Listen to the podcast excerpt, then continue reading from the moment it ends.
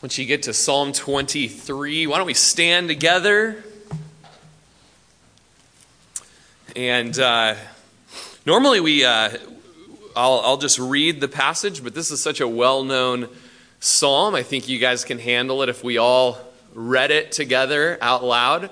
Uh, don't do it the way you've memorized it if you're a King Jameser or something like that, and you got to be different and throw a thy in there or something. We ain't doing that here. Um, But uh, sorry, man. Okay. Um, but uh, we're going to have it on the screen so we can all read uh, together the word of the Lord this morning. We don't have to read that part. The Lord is my shepherd, I shall not want. He makes me to lie down in green pastures. He leads me beside the still waters. He restores my soul. He leads me in the paths of righteousness for his name's sake. Yea, though I walk through the valley of the shadow of death, I will fear no evil, for you are with me. Your rod and your staff, they comfort me. You prepare a table before me in the presence of my enemies. You anoint my head with oil my cup runs over.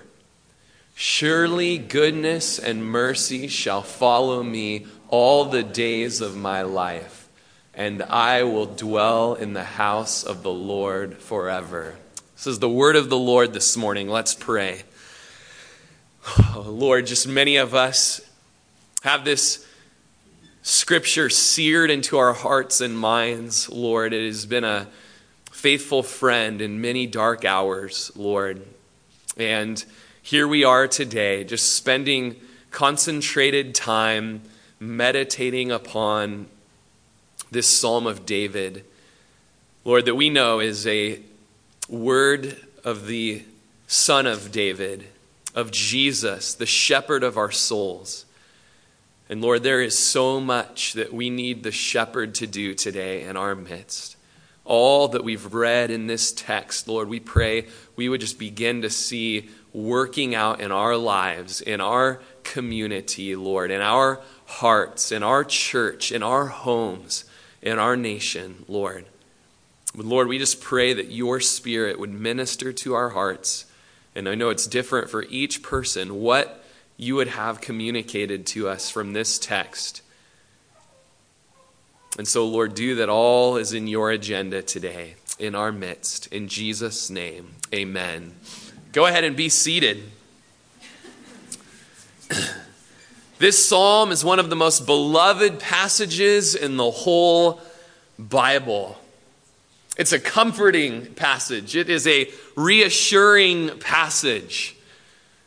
It's not new to many of you, often quoted at funerals often spoken at deathbeds, often read in the trenches and the foxholes during time of combat or on battlefields.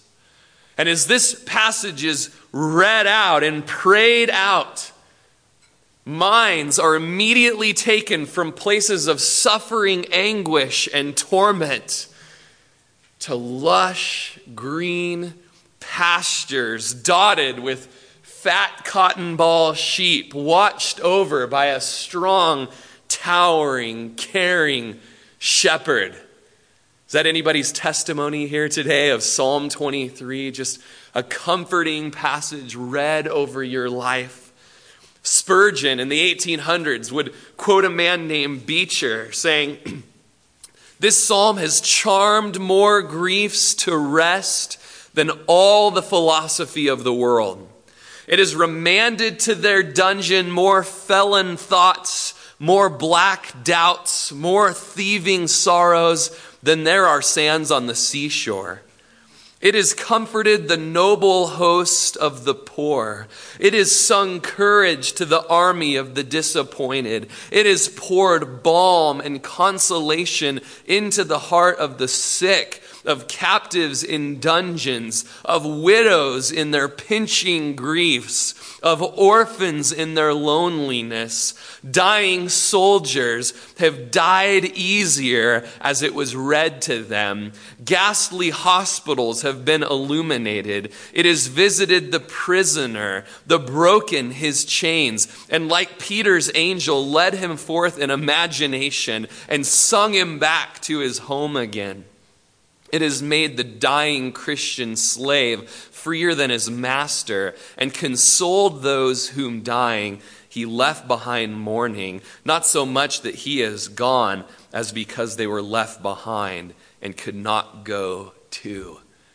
What a wonderful word regarding this psalm. James Montgomery Boice writes, Millions of people have memorized this psalm, even those who've learned few other precious scripture portions. Ministers have used it to comfort people going through severe personal trials, suffering illness, or dying. For some, the words of this psalm have been the last they've ever uttered in life. Just incredible.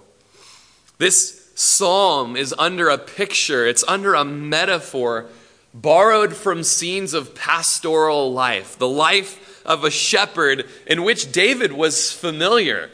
Raised in a shepherding family. Dad was a shepherd, grandpa was a shepherd.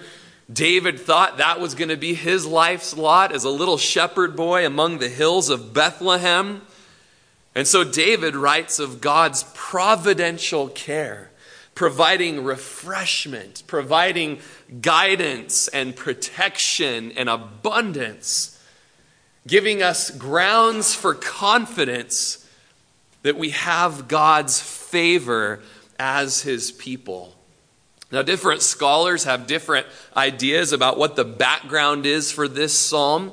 We know it's based out of David's experience as a shepherd, probably written during a time that he was going through some intense suffering and difficulty. But David uses the picture of a shepherd, and he uses the picture of a gracious host, reflecting on all the blessings and privileges that the Lord has given him. Even in the midst of dangers and suffering and conflict, God is persistent. He loves and he protects and he restores David to full fellowship with him. So let's get into it. This beautiful psalm. I've been waiting for this psalm. We're going through Psalms on Wednesday nights. We just did Psalm 25. And I saved this psalm. We didn't do it on a Wednesday night because I wanted to go through it with you guys. We did Psalm 19 together on a Sunday. We did Psalm 22 together on a Sunday. And we're doing Psalm 23 together. This is, you guys are worth it. Yeah, this is such a gem. I wanted to go through it with you. And I think the Lord has that for us today. Verse 1, we're going to start out with The Lord is my shepherd. I shall not want. This is a, natural metaphor for David. I love to use metaphors just uh, of, of my past and of a little bit of ranching life and cattle drives and training horses. And those are times where I just feel things just coming alive for me as I'm talking about Man from Snowy River or something like that. Like, here's a picture of Jesus, you know, Jim Craig, you know, Jesus is the true and better Jim. Okay, anyways. And David gets all excited about sh- the shepherding life. And he can just totally use that as a picture that just dr- brings home the points of who God is and who God is in character and who God is for his people. It's just natural for David, as David has been called the shepherd king. The shepherd king. But this was also a common picture uh, of the Middle East in ancient times. Uh, kings were often referred to as shepherds and refer to themselves as shepherds in a leadership capacity. But David says, The Lord is my shepherd. He's the one who rules over me, who guides me, who tends me and feeds me and nourishes me. He shears me, as that is often needed in the life of a Christian. Some good pruning and trimming and shearing. He protects me. He drives away the wolves and the bears and the cougars as, as David knew well when he would speak before Saul the king, saying, I could go kill that giant Goliath in the power of the Lord. He says, I've taken care of wolves and I've taken care of bears that were trying to come and attack my sheep, and this guy's no different than them. David knew the picture of the wolves and the bears trying to come after those sheep. And so he's able to write and describe the protection that a shepherd could bring. He can write of a shepherd's task of driving the sheep, or rather, leading the sheep toward pasture land.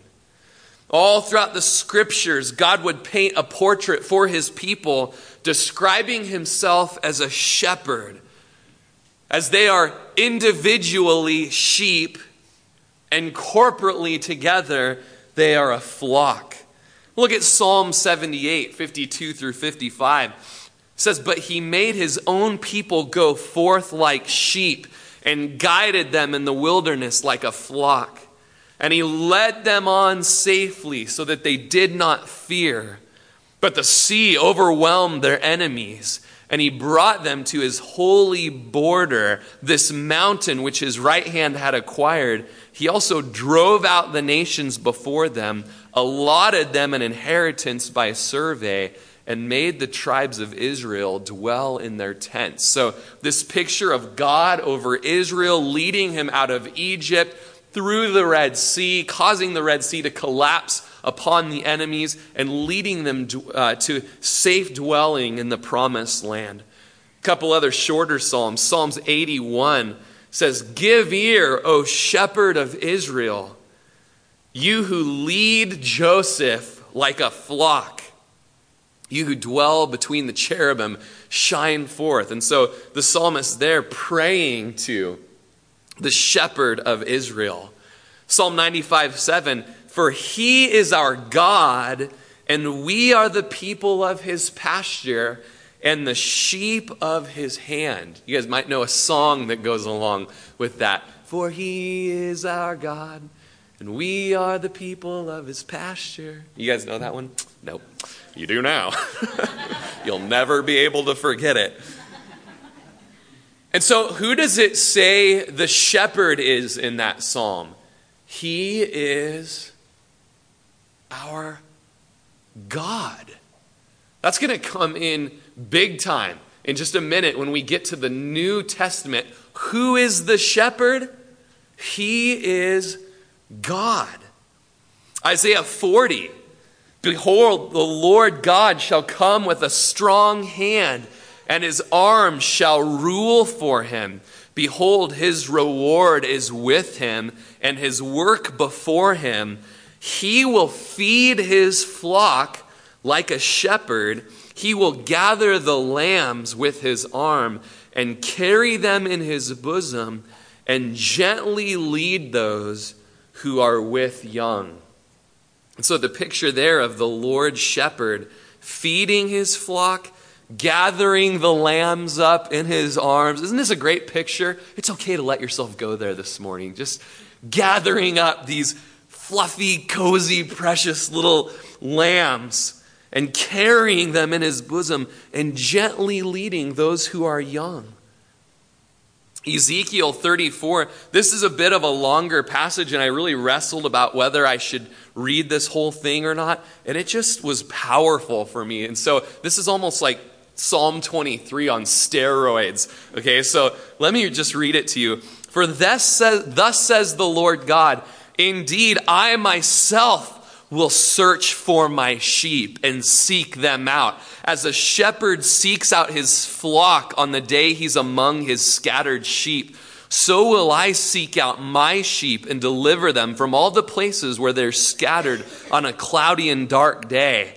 And I will bring them out from the peoples and gather them from the countries and will bring them to their own land. I will feed them on the mountains of Israel, in the valleys, and all the inhabited places of the country. I will feed them in good pasture, and their fold shall be on the high mountains of Israel. There they shall lie down in a good fold and feed in rich pasture on the mountains of Israel.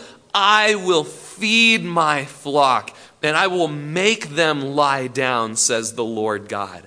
I will seek that which was lost and bring back what was driven away, bind up the broken, and strengthen what was sick. But I will destroy the fat and the strong and feed them in judgment.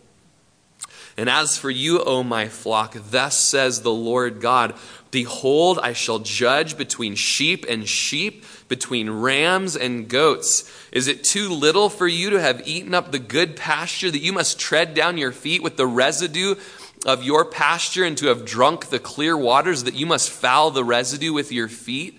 And as for my flock, they eat what you have trampled with your feet, and they drink what you fouled with your feet. Therefore, thus says the Lord God to them Behold, I myself will judge between the fat and the lean sheep, because you've pushed with side and shoulder, butted the weak ones with your horns, and scattered them abroad. Therefore, I will save my flock, and they shall no longer be a prey, and I will judge between sheep and sheep. I will establish one shepherd over them, and he shall feed them my servant David. He shall feed them and be their shepherd, and I, the Lord, will be their God, and my servant David, a prince among them. I, the Lord, have spoken. I will make a covenant of peace with them and cause wild beasts to cease from the land, and they will dwell safely in the wilderness and sleep in the woods. I will make them and the places all around my hill a blessing, and I will cause showers to come down in their season. There shall be showers of blessing. Interesting how we just read over India there, that hymn of showers of blessing raining down. Then the trees of the field shall yield their fruit, and the earth shall yield her increase. They shall be uh, safe in their land, and they shall know that I am the Lord when I have broken the band of their yoke and delivered them from the hand of those who enslaved me. And they shall no longer be a prey for the nations, nor shall beasts of the land devour them, but they shall dwell safely, and no one shall make them afraid. I will raise up for them a garden of renown, and they shall no longer be consumed with hunger in the land, nor bear the shame of Gentiles any more. Thus they shall know that I, the Lord their God, am with them, and they, the house of Israel, are my people, says the Lord God. You are my flock, the flock of my pasture. You are men, and I am your God, says the Lord God. Psalm 23 on steroids. It's amazing. Now, you'll notice that in that Ezekiel passage, the Lord says, I will establish one shepherd over them, and he shall feed them, my servant David. And again, my servant David will be a prince among them. Who is that talking about? Is that talking about David? David had, had passed away already at this point. David had been long gone at this point. This is speaking of the Messiah the son of David. Speaking of David here was synonymous of speaking of the son of David. And all prophecy is pointing that this shepherd of the souls, this great shepherd of the sheep, the one that we've read of here, where it says, My God, my God, we are the sheep of your hand. This is all fulfilled in the Son of David. This is all fulfilled in Jesus. Here at Calvary Chapel of Crook County, one of our missions is that we proclaim the Christ centered word. And it is amazing how Genesis through Revelation, every hero, every redeemer, every champion is a, it's a type of Jesus who is to come. Jesus is the true and better champion. He's the true and better David, the true shepherd of the sheep. The prophecy of the coming Messiah, the coming Son of David, would incorporate this shepherd picture here. Jesus would identify himself as the, good shepherd, the great shepherd, the chief shepherd. And you'll remember in Matthew chapter 2, we read this almost every Christmas time as a Christian people here. We read like Matthew 2 6, where Micah 5 2 is quoted, But you, Bethlehem, in the land of Judah, are not the least among the rulers of Judah, for out of you shall come a ruler who will shepherd my people Israel.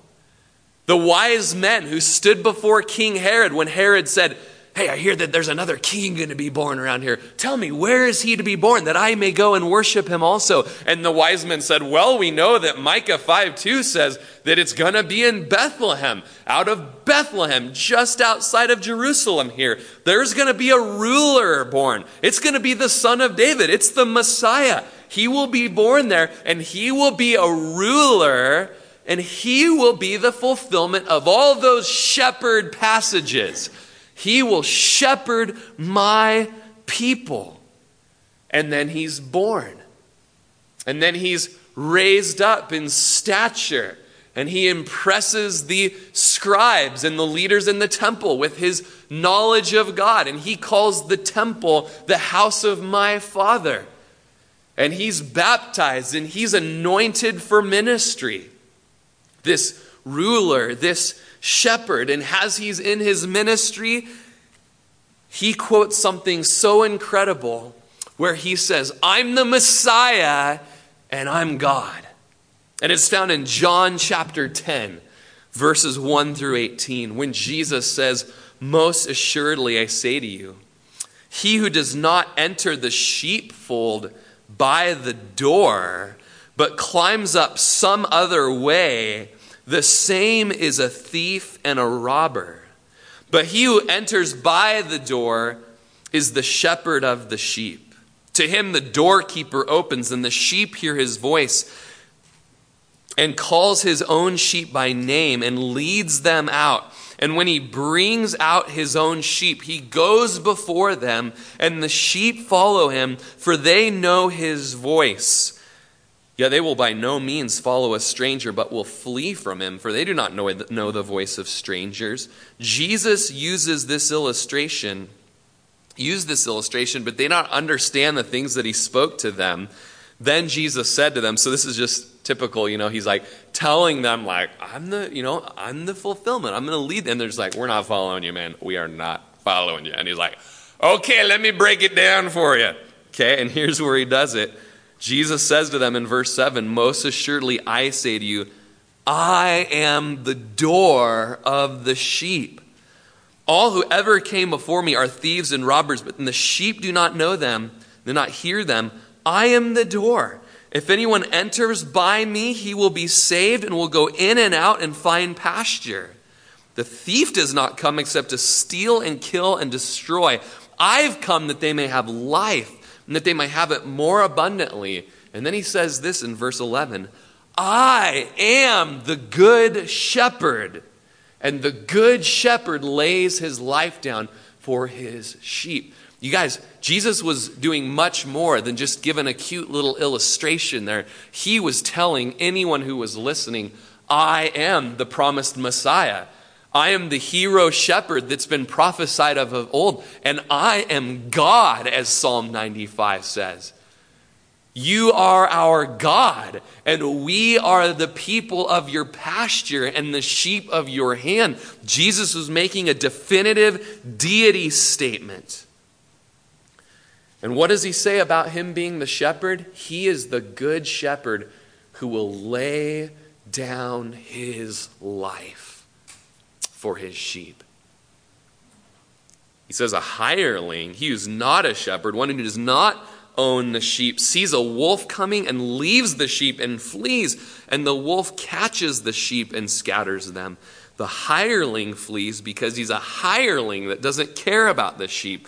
But I am the good shepherd, and I know my sheep, and I am known by my own.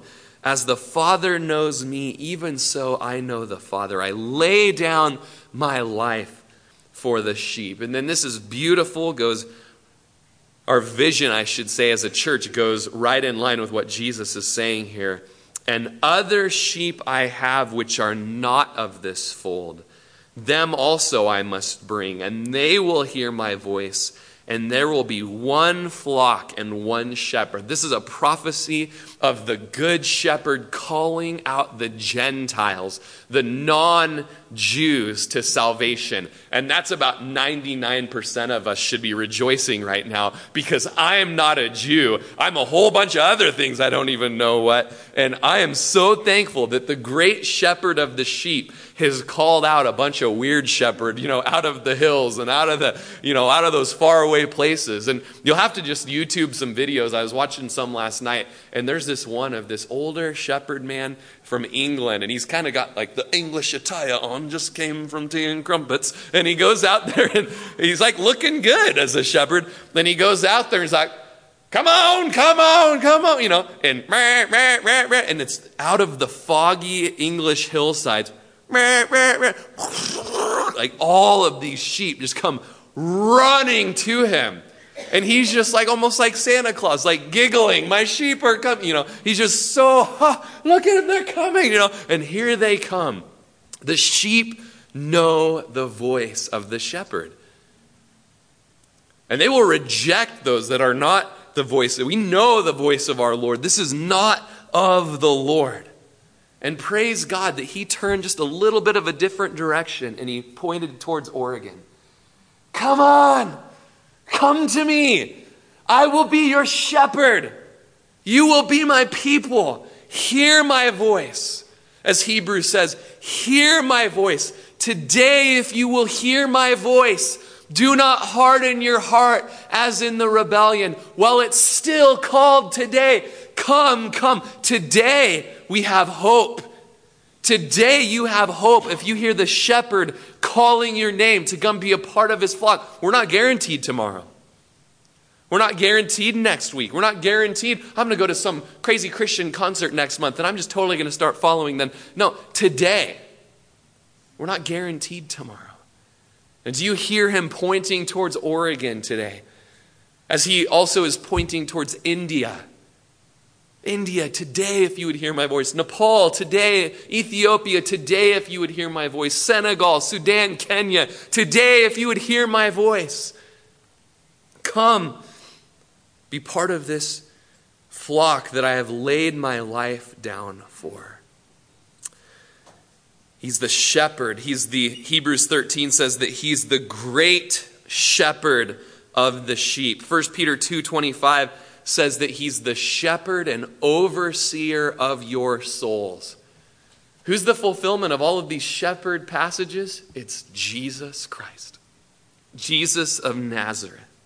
Revelation 7:16 says, "They shall neither hunger anymore nor thirst anymore; the sun shall not strike them nor any heat, for the lamb who is in the midst of the throne will shepherd them." There's a lamb who's going to be the shepherd. As John the Baptist looked up at Jesus from the river and said, Behold, the Lamb of God who takes away the sins of the world, the Lamb of God who is slain, whose precious, spotless blood would be shed as a sacrifice for my sins. There he is. He's the hero lamb. He's the true and better lamb who not only takes away our sins, but cleanses us from an evil conscience so that I can serve the Lord now. He is the Lamb, but He's not only the Lamb that was slain, He's the shepherd who lays down His life. And Revelation says there that there is a Lamb who will shepherd them and lead them to living fountains of water. That the idea of Jesus as the good shepherd was very precious to early Christians. One of the more common pictures in the Roman catacomb paintings is Jesus as a shepherd with a lamb carried across his shoulders. This is a picture from where the Roman Christians used to hide underneath Rome, and they would paint pictures as they would worship Jesus. And here they are saying, Here we are in terror fearing for our lives. Our brothers, our sisters are being captured and they're being fed to the lions in the Colosseum. And we are, here we are, Lord. We are just the sheep, and you are the shepherd. We trust you. We know you're taking care of us. The Lord is my shepherd. Probably quoting Psalm 23 so many times. The Lord is my shepherd. It's remarkable that the Lord would call himself our shepherd because in Israel and many other ancient societies, a shepherd was considered the lowest of all works. It was just the base scum job. I mean, they were typically poor. They never got showers. They were around stinky sheep. Uh, they were really these outcast, dirty, traveling people.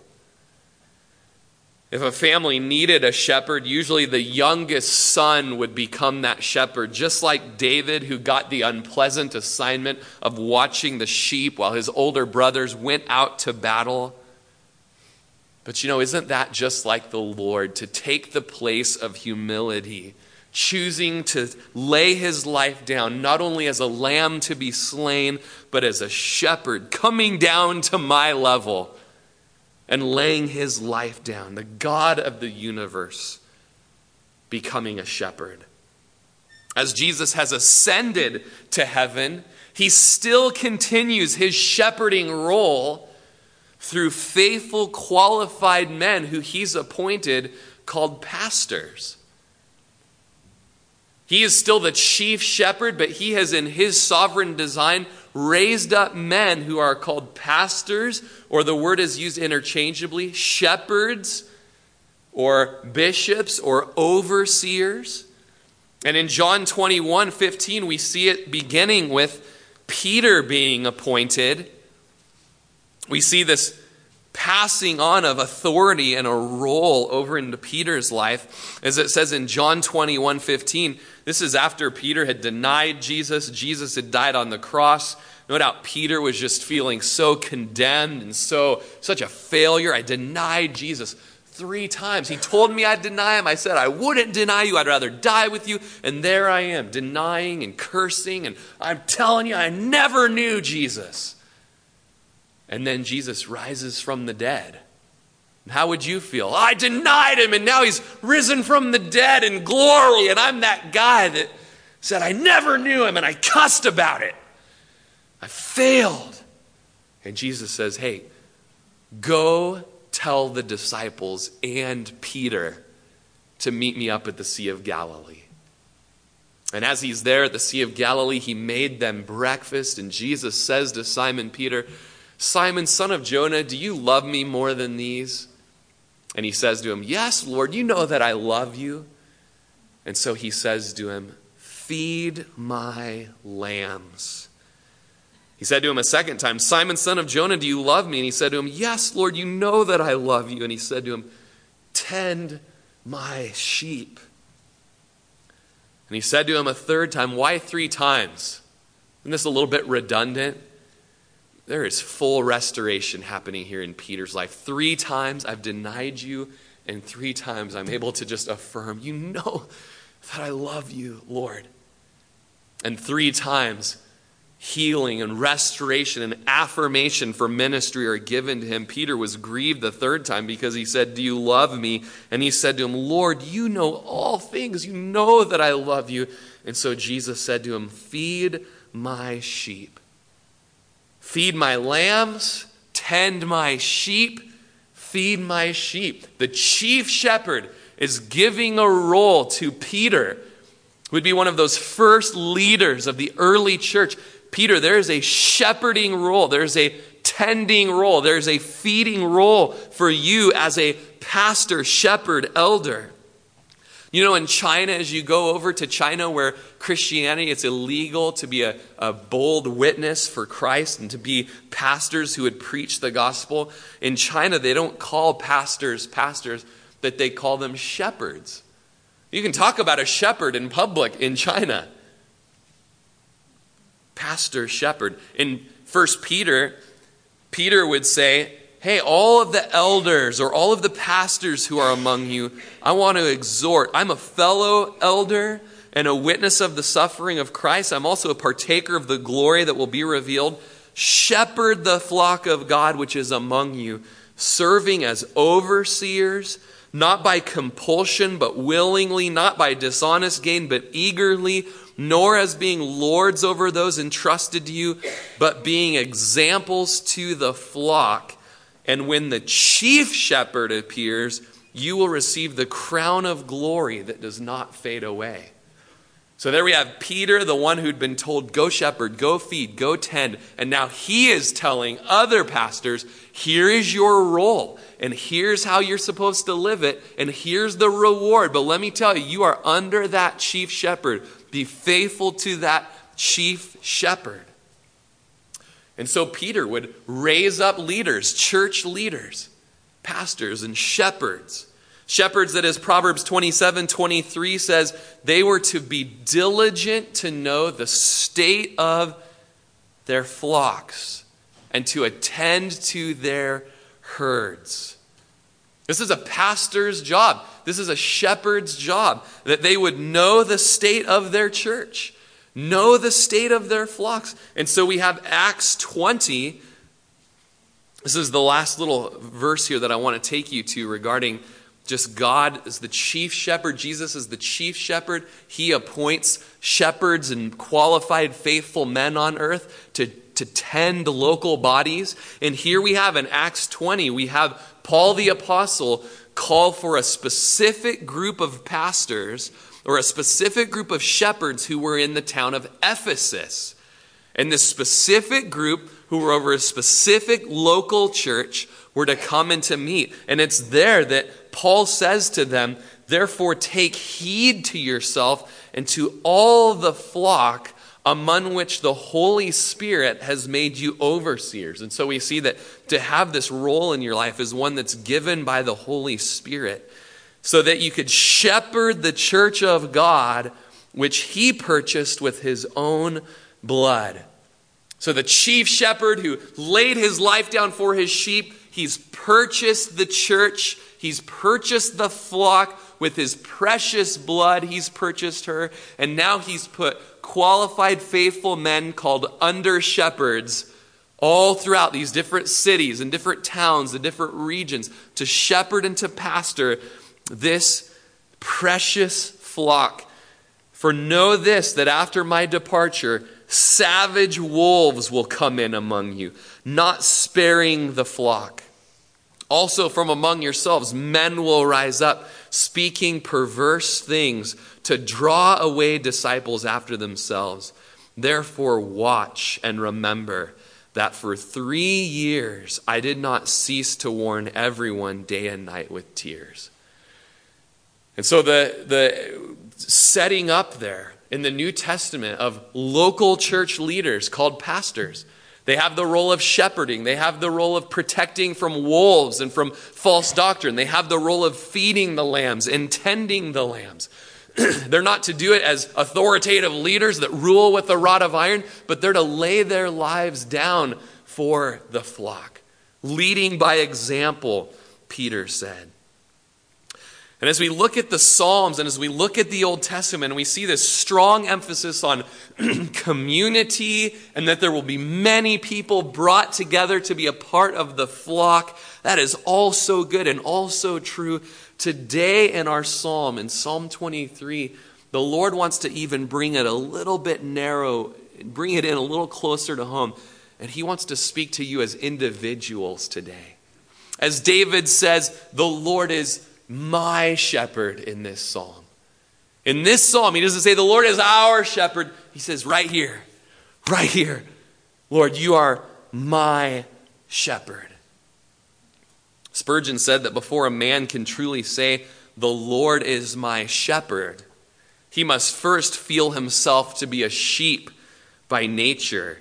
For he cannot know that God is his shepherd unless he feels in himself that he has the nature of a sheep. He must relate as a sheep in his foolishness, in a sheep's dependency, and in a sheep's warped nature of his will. And so, for you to fully get what the Lord would communicate to you today, you've got to humble yourself. You got to realize, man, I am a sheep. If he's my shepherd, then I'm a sheep.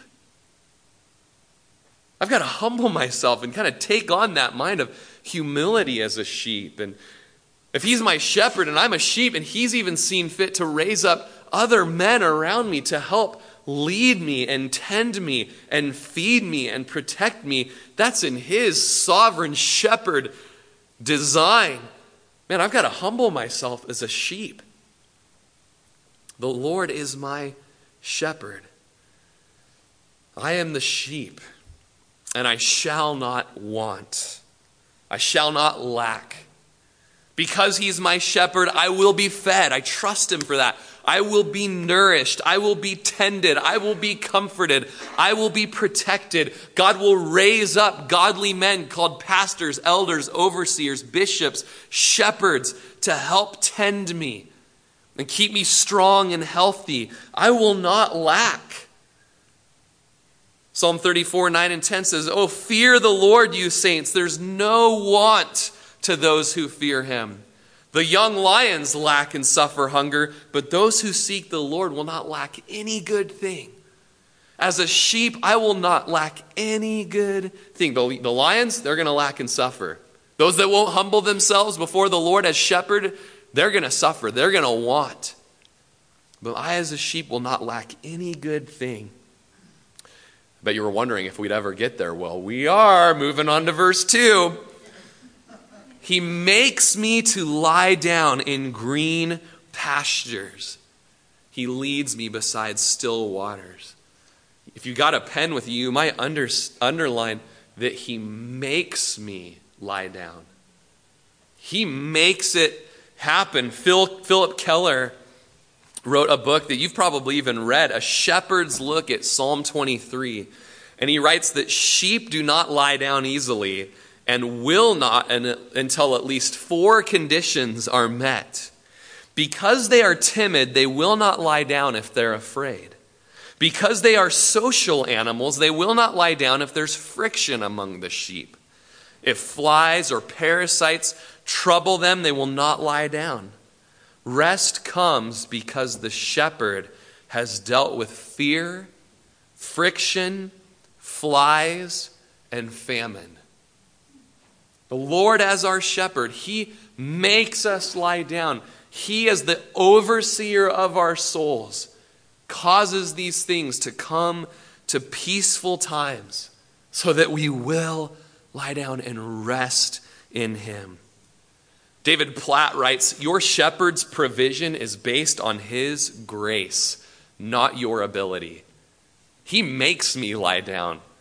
That is His grace, His care. He is doing all of it. He is doing the work here. And He causes me to lie down in green pastures. Last night, you might have seen it on Facebook. I posted a picture of my family took a prayer walk out our backyard and up into these beautiful rim rocks overlooking Prineville. Overlooks a beautiful wetland area behind our house and Adam's cows down in there and just a beautiful area. And I read this psalm to my kids. Actually, Russell read it. We prayed over the psalm. We talked about the psalm. I said, Look out there, kids. Is there anywhere here where you could just see you being a little sheep and just lying down in green pastures? Oh, over there, Dad. See that tall grass over there? Oh, it, it looks so cozy. If I was just a little cotton ball sheep, I would just lay down there and rest. It was so much fun uh, reading through the scripture with my kids and discussing it with them. But he leads us to these and makes us lie down in these pastures of tender grass. And perhaps this is one of the most moving, poignant, peaceful parts of the whole psalm, emphasizing the serenity and the tranquility that the shepherd offers. As that Ezekiel passage said, as we read earlier, I will feed them in good pasture, and their fold shall be on the high mountains of Israel. There they shall lie down in a good fold and feed in rich pastures on the mountains of Israel. And here we see that that role of the pastor and of the teacher and of Peter, as he was told, they are to feed the sheep. And the scripture tells us that we feed the sheep as pastors by teaching the sheep the full counsel of the Word of God. Not with just the milk of the Word, but with the meat of the Word. As, as the writer of Hebrews would correct the Hebrews because they had been so immature, only drinking milk, and it was time to move beyond the elementary principles of the faith. They were to move on and to learn and understand all that Jesus had for them in the whole of his word. Not only does he lead us and make us to lie down in tender green grass, but he leads us beside still waters. Still waters, waters of rest. These are a, uh, just a wonderful symbol in the New Testament of the Holy Spirit. Not only do pastors feed the Word of God to their sheep, but the Lord also brings the power and the refreshment to quench our thirst through the Holy Spirit's work. Remember that Revelation 7:17 passage that we read? The lamb who's in the midst of the throne will shepherd them and he will lead them to living fountains of water. So the psalm says, still waters. And that is so true. Don't we just need sometimes to just go and just be refreshed and to drink deeply, and the waters are still? And maybe that's just a word for you today. The Lord wants to bring you to a place of just rest by the still waters. But the shepherd's role in Revelation 7 is that he also leads to what literally means the fountains of the waters of life. And as we studied in our core groups just a couple weeks ago, John 7:37, Jesus stood up one time at a feast. It was on the great day of the feast, the last day of the feast. Jesus stood up and this shepherd of ours says, "If anyone thirsts, let him come to me and drink. He who believes in me, as the scripture has said, out of his heart will flow rivers of living water. But this he spoke concerning the Holy Spirit, whom those believing in him would receive. For the Holy Spirit was not yet given because Jesus was not yet glorified. And so, not only does Jesus lead us and make us lie down in, in the food and in the feast of the tender grass and cause us to rest upon his word, but he also brings the quench for our thirst. The, the torrents of living water that flow out of our heart when the Holy Spirit comes into the life of a Christian. You remember when Jesus said something similar in John 4 7 when he was talking to the woman at the well. A woman of Samaria came down to draw water, and Jesus said to her, Give me a drink. For his disciples went away into the city to buy food, and the woman of Samaria said to him, How is it that you, being a Jew, ask a drink from me, a Samaritan woman? For Jews have no dealings with the Samaritans. And Jesus answered and said to her, If you knew the gift of God and who it was who says to you, Give me a drink, you would have asked him, and he would give you living water. And if you jump down to verse 13, Jesus says to her, Whoever drinks of this water in the well will thirst again, but whoever drinks of the water that I shall give him will never thirst. But the water that I shall give him will become in him a fountain of water springing up into everlasting life. And the woman said to him, Sir, give me this water that I may not thirst nor come here to draw. And so, as we are in our psalm and we just see this beautiful picture of the lush green pasture with a shepherd among the sheep, and he's making us lie down. I'm taking care of your food. I'm taking care of the flies. I'm taking care of, you know, all the different problems in your life. Just rest. But I'm not I also want to give you your drink. I also want to give you, and it's almost like when you know the whole of Scripture, those sheep, they drink of the still waters and then they're shooting out water. I mean, it's just crazy pictures when you look at the whole of Scripture. Jesus doesn't only want to quench your thirst, friends. He wants to have just a torrent of living waters from the Holy Spirit of God in your life and upon your life, bubbling up out of you, flowing out of you. That Thursday, a couple weeks ago, when we were in John 7 talking about torrents of living water, my core group, we were in my kitchen. I went and got my guitar, and we just were singing about living water. Just four guys in my kitchen, uh, like six in the morning. We're just singing out living water. Pour out on us. Give us power, Lord. Give us just more of the Spirit. We want more of you, God, as we just sang. And that day, we had um, Christy over to our house. We were having lunch with her. watching a storm roll in on our deck. And as the storm came in, started sprinkling, started sprinkling, and we're like, okay, it's time to go inside. And then you guys know what happened, right?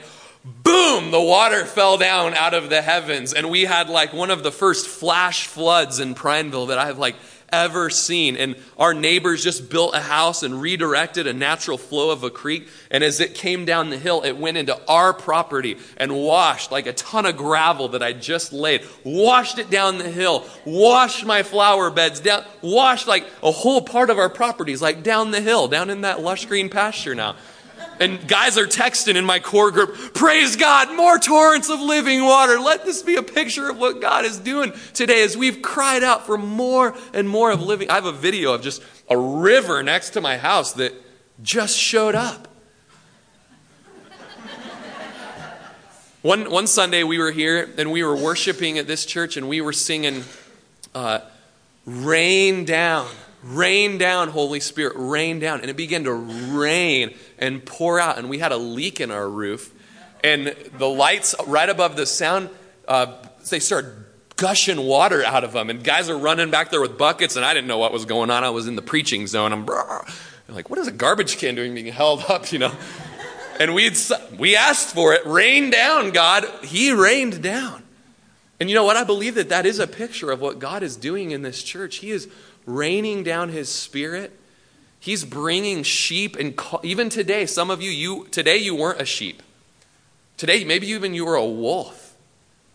And today the Lord is calling you as the sheep as the shepherd. He's calling you to come and be part of the flock and he wants to feed you truth from the lush green grass of the Word of God. And He wants to let you drink of the well of Jesus. And if you would drink of Him today, you'll never thirst again. You'll be a sheep that never thirsts again.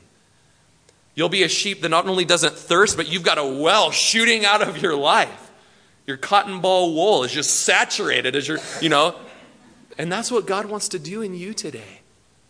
Perhaps He's just brought you for such a time as this to Psalm 23 for such a, a work of the Spirit in your life that you would just never thirst again.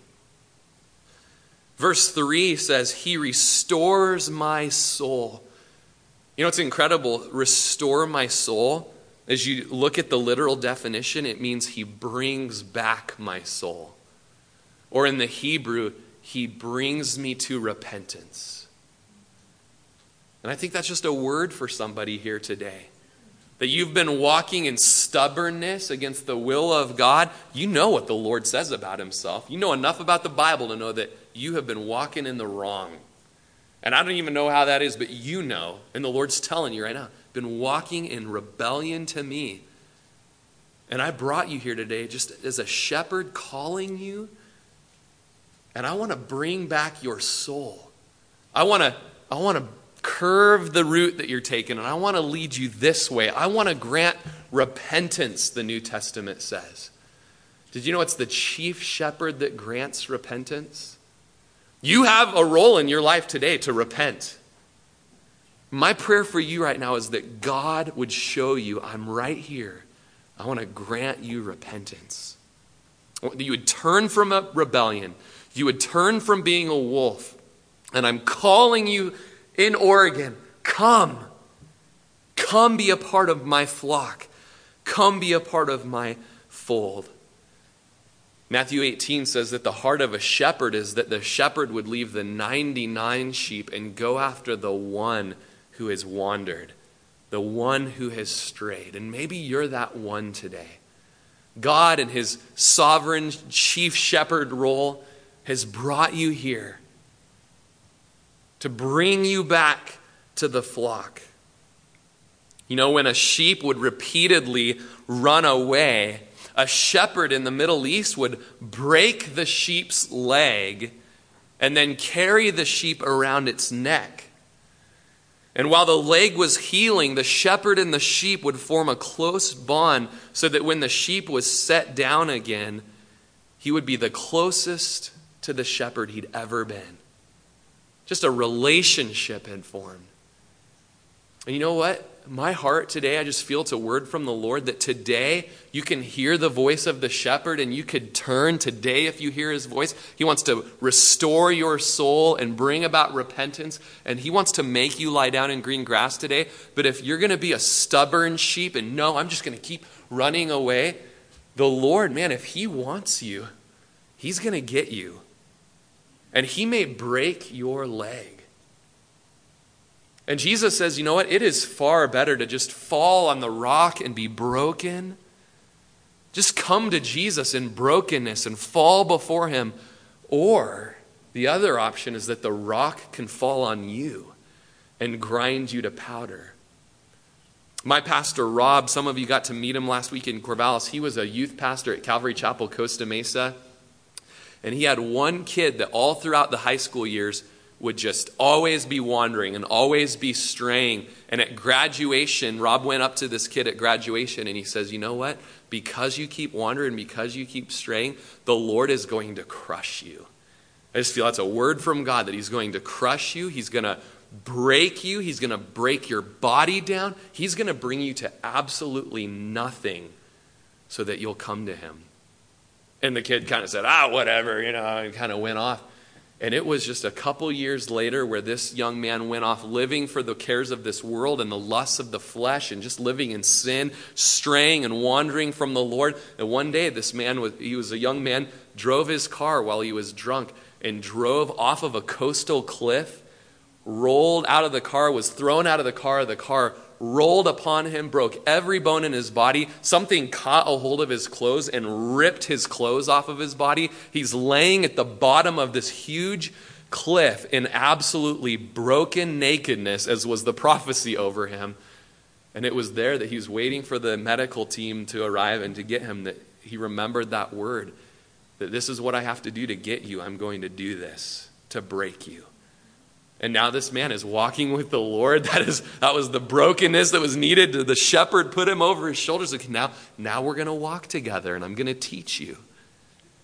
And I hope that's not what the Lord has to do to you today. I hope you don't have to go through that. I don't want any words of prophecy over you today. The car accident, you're going to crunch, crunch, crunch. You're going to get naked, and then everyone's going to see you in your naked. I don't want that for you.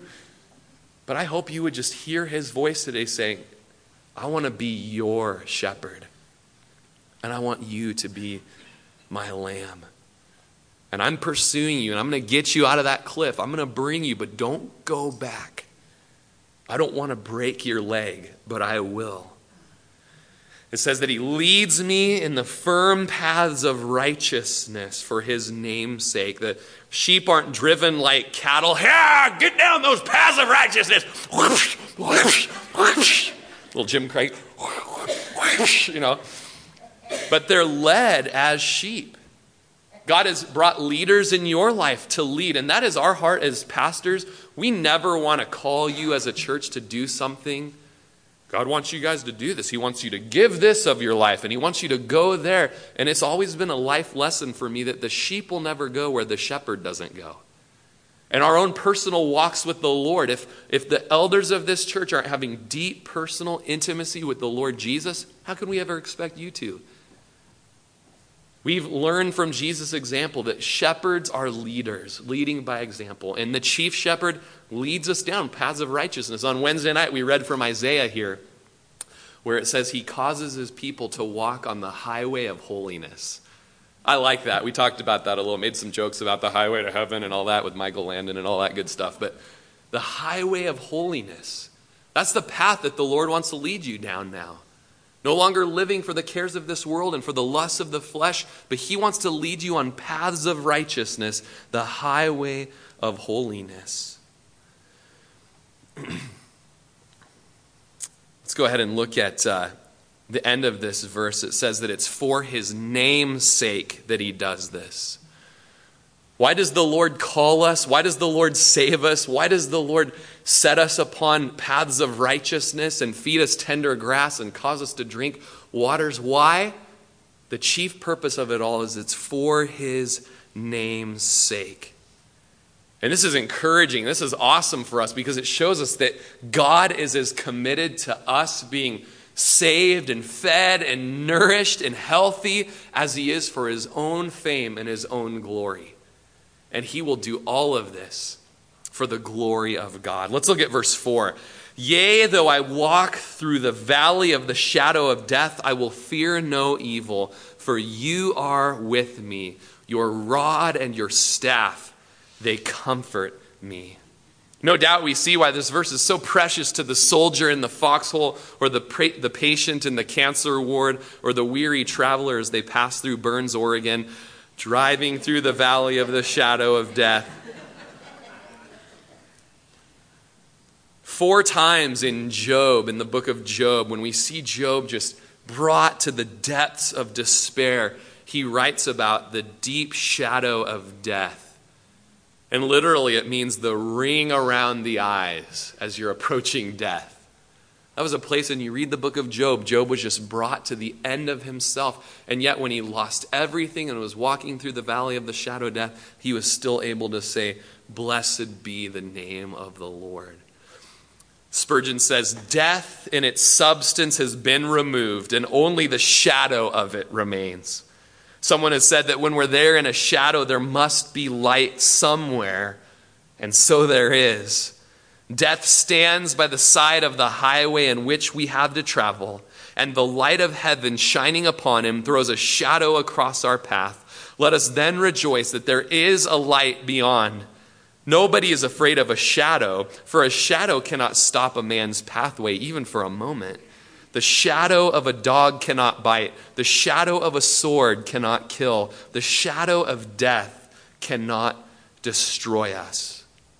It's how encouraging as we, and maybe you today, are walking through the valley of the shadow of death. You don't need to be afraid. Notice you're walking through it. You're not going to stay there forever. And why aren't we afraid? And why do we fear no evil? because you are with me. And you'll notice in your Bible that this is where it goes from being uh, about, oh, the Lord is my shepherd, and it becomes very personal. You, you are with me. You're with me. The Lord is always before me. He's at my right hand. He, I shall not be moved. It says there, and as you're with me, your rod and your staff comfort me. The rod speaks of a, a balancing rod or a rod of correction. And of course, as you guys know the pictures of the shepherd with his little, I don't know what you call it, candy cane, you know, his staff. You know that that, that staff is used to, you know, tap, tap the animal on this side and you can move them over here and kind of move them over here, move them over here. And then there's the, the, the hook on the end that grabs it around the neck and brings it back. There's purpose behind the rod. And sometimes it's a rod of correction Sometimes it's a rod of leading, but all of those things just show the tender love and care of the shepherd for the sheep. There's times the sheep need to be spanked. There's times that they need to be guided. There's times they need to be rescued. And knowing that he has his rod and his staff there in the midst of the valley of the shadow of death, it is a very comforting, comforting thing. And then in the Greek, or excuse me, in the Hebrew, this comfort from the rod brings grief for my sin and causes me to repent is what the literal translation is. Verse 5 You prepare a table before me in the presence of my enemies. You anoint my head with oil. My cup runs over. And here we see a new picture of the shepherd. He's also a host preparing a banquet. This table that he prepares, it's a picture of intimacy and hospitality and rest it shows the enemy who's watching that we're not afraid. We're not just going to eat a C-ration in the midst of the battle and having enemies, and I'm just going to eat some saltine crackers here. No, there is a table, there is a spread. We're able to lounge and feast and enjoy, and the enemy watches on, and it shows to them that we are well taken care of and that victory is on the way. It causes fear into the heart of the enemy. Our shepherd satisfies us, and he also anoints our head with oil. A good shepherd would pour oil on the sheep's head so that they wouldn't headbutt and fight one another. He would pour a healing oil out on open sores and upon wounds. And as we read this psalm today, we enter into a banquet hall. And just as an ancient host would come and honor a guest by anointing them with oil, we are welcomed in today by the Lord on high to the feast of the bread of the King of Kings. And he anoints us with oil. And just as the still waters is just a picture of the Holy Spirit in the New Testament, so too is oil a picture of the Spirit. The anointing of the Holy Spirit just poured out upon us for power and for life. My cup runs over. God doesn't just provide for my cup, but He overflows my cup. Verse 6 and our final verse today, and Johnny, you can come on up, and the rest of the worship team as well. Surely goodness and mercy shall follow me all the days of my life, and I will dwell in the house of the Lord forever. There is confidence here, surely if I have the Lord as my shepherd, man, I am not going to want. I am going to be fed. I'm going to have I'm going to have my thirst quenched. I'm going to have power in my life. I don't need to be afraid. I've got the Lord there. He's faithful to correct. He's faithful to pursue me. He's faithful to bring me back into the fold. He leads me down the paths of righteousness for his name's sake. He's going to teach me about holiness in my life, and I'm going to walk that highway of holiness. He's my shepherd. I'm not going to lack anything. And if that's the case, then surely, surely, goodness and mercy are going to follow me all the days of my life. These goodness and mercy have been called angels. We've got the shepherd leading us, and we have these angels, guardian angels, at my back and at my back. The Lord won't let us be alone. We'll have the goodness of the Lord, the mercy of the Lord at our back. And what a way to end it. And I will dwell in the house of the Lord forever. Psalm 27 says, Though an army may encamp against me, my heart will not fear.